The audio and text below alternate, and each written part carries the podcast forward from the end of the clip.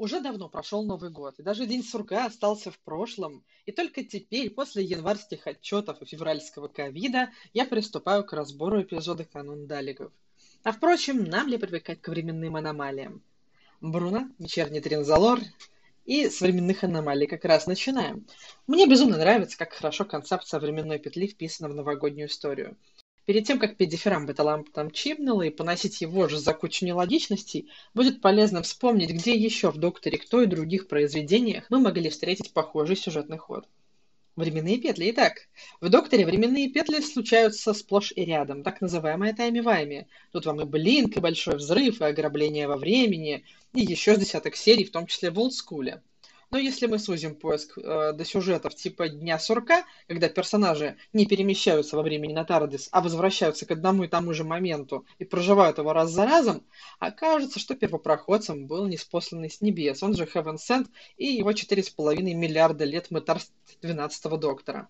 Временная петля таким образом поддерживалась телепортом и самой структурой исповедального диска. Повторить феноменальный градус драмы этой серии Чибнам, конечно, не смог, но такой задачей не ставилось. Замысел был сделать новогоднюю серию одновременно уютной и напряженной, и это в целом получилось.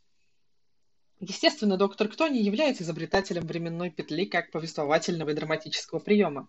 Количество произведений с ней уверенно переваливает за сотню. Первое использование тайми-вайми в книгах относится к 1910 году и роману «Странная жизнь» Ивана Осокина, русского философа и эзотерика Петра Успенского – Главный герой переживает тяжелые времена и обращается к волшебнику, чтобы вернуться в годы обучения в гимназии и изменить свою жизнь.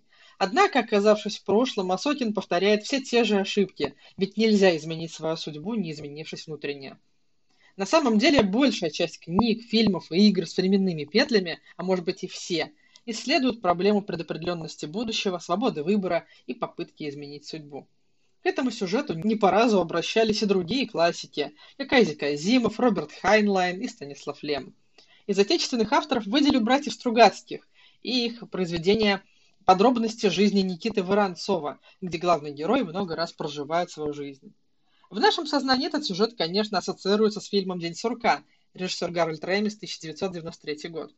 Эта трагикомедия придала временным петлям новый виток популярности и сделал День сурка буквально нарицательным словом для обозначения повторного проживания одного и того же отрезка времени. И раз уж мы заговорили об этом фильме, стоит упомянуть рассказ Ричарда Лупофа «12.01 п.м.» 73 год. Критики отмечают похожесть его сюжета на День сурка. И там, и там герою нужно подобрать правильную последовательность действий и вырваться из временной петли. Разве что у персонажа Лупова это не один день, а всего один час. Более того, рассказ экранизировался в 90-м и 93-м году, тогда же, когда шла работа над Сурком. Короткометражка 90-го года, кстати, номинировалась на Оскар. Создатели этих картин полгода судились, но в итоге пришли к мирному соглашению. Аналогичные сюжеты встречаются практически в каждом фантастическом или фэнтези-сериале, начиная с секретных материалов, Зеды Королевы Воинов, Зачарованных. То есть возьмите «Звездный путь», «Звездные врата», чуть ли не все сериалы по комиксам DC, «Библиотекари», «Дневники вампира», «Сверхи», «Дерг Джентли». Это далеко не все, и даже в ситкомах ТНТ этот шаблон не обошли стороной. Список фильмов тоже очень длинный, а еще есть аниме, манго и видеоигры – Особого упоминания заслуживает культовая визуальная новелла «Бесконечное лето», ее зацикленная неделя в пионерлагере. День сурка и тайми вайми есть даже в разных частях Call of Duty. Поистине, вот где не ожидаешь встретить фантастику.